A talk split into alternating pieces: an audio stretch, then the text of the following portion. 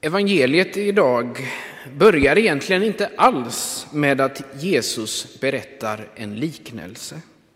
Den är istället fortsättning på det som berättats i kapitlet innan om hur en ung man sökt upp Jesus och frågat honom vad ska jag göra för gott för att få evigt liv? På den frågan följer två samtal. Först mellan Jesus och den unge mannen och sedan mellan Jesus och lärjungarna och kanske framförallt mellan Jesus och Petrus. Där Jesus säger att det är lättare för en kamel än för en rik att komma in i Guds rike.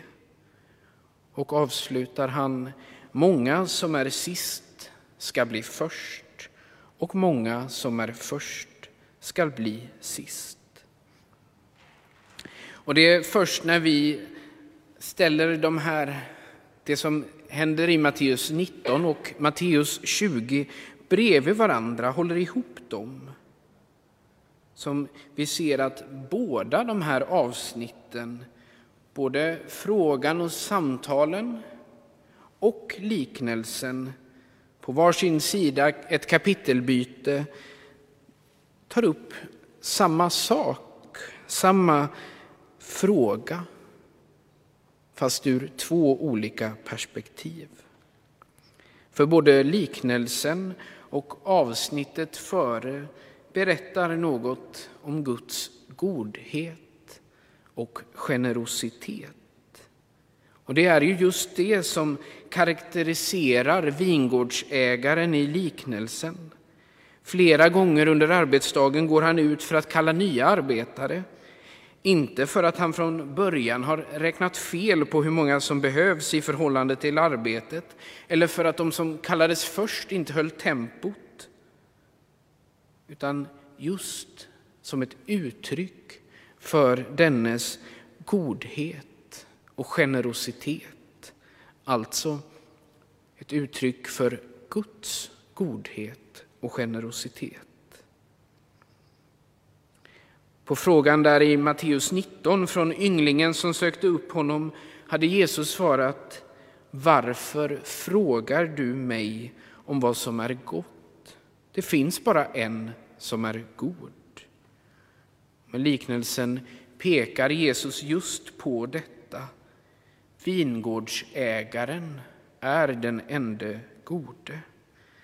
Och han handlar på detta generösa och ur jordiskt perspektiv dåraktiga sätt.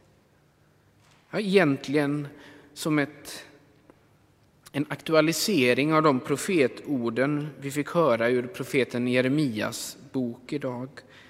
Att jag, Herren, verkar i kärlek, i rätt och rättfärdighet på jorden, ty där i har jag min glädje säger Herren. Denna Guds godhet och generositet den tar sig inte bara uttryck i att han kallar nya arbetare hela dagen utan också på detta att han ger arbetarna samma lön. Föga förvånande väcks klagan hos de arbetarna som får en denar för tolv timmars hårt slit. Men här gömmer sig ytterligare en parallell mellan liknelsen i Matteus 20 och det som föregående avsnittet i Matteus 19. Jesu ord om att det är lättare för en kamel att komma in i Guds rike än för en rik väckte bestörtning hos lärjungarna och Petrus frågade Vi, vi har ju lämnat allting och följt dig. Hur blir det då för oss? Petrus invändning i Matteus 19 och heldagsarbetarnas protester kan vi nog alla känna igen oss i. Känslan att bli förfördelad eller orättvist behandlad. Ens ansträngningar för att vara en god medmänniska, för att göra rätt för sig, se till andras behov och inte bara de egna och så vidare.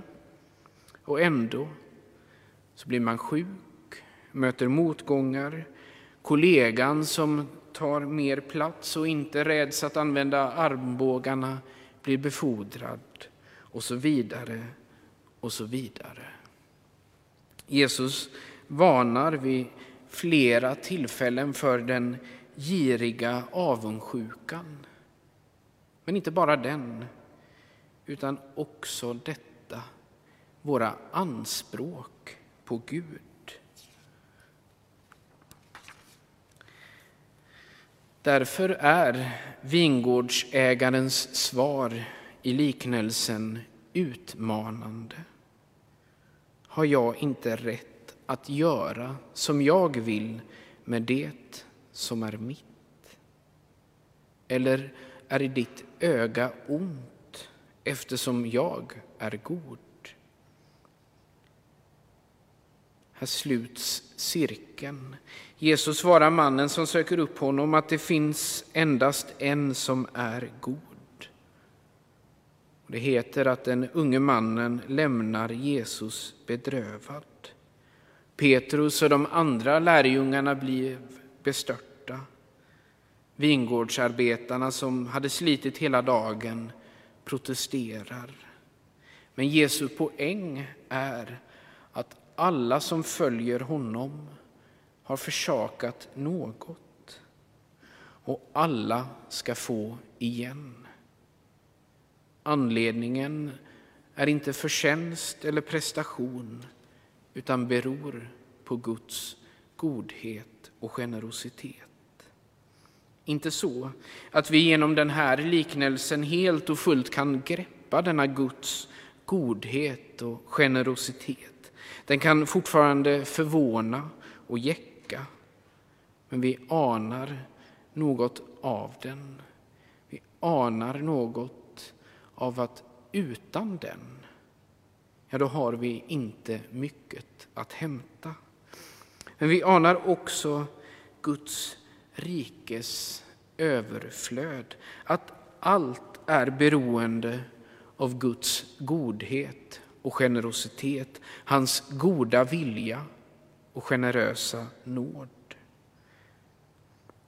Vi anar det denna söndag, Duagesima, 70 dagar före påsk, när vår blick vänds från födelsen i Betlehem mot hans död, mot Jerusalem, mot korset, där Jesus visar vad han försakat. Ingen har större kärlek än den som ger sitt liv för sina vänner. Liknelsen idag ger en glimt av Guds godhet och generositet, av den överflödande värld som ska komma, för att vi ska kunna lämna avundsjukan eller anspråken på Gud.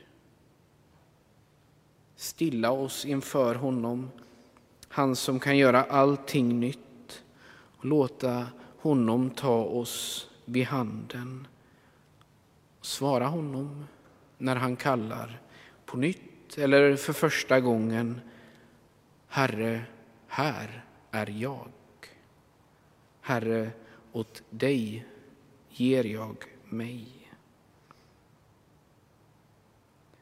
Ära vare Fadern och Sonen och den helige Ande, så som det var av begynnelsen, nu är och skall vara, från evighet till evighet. Amen.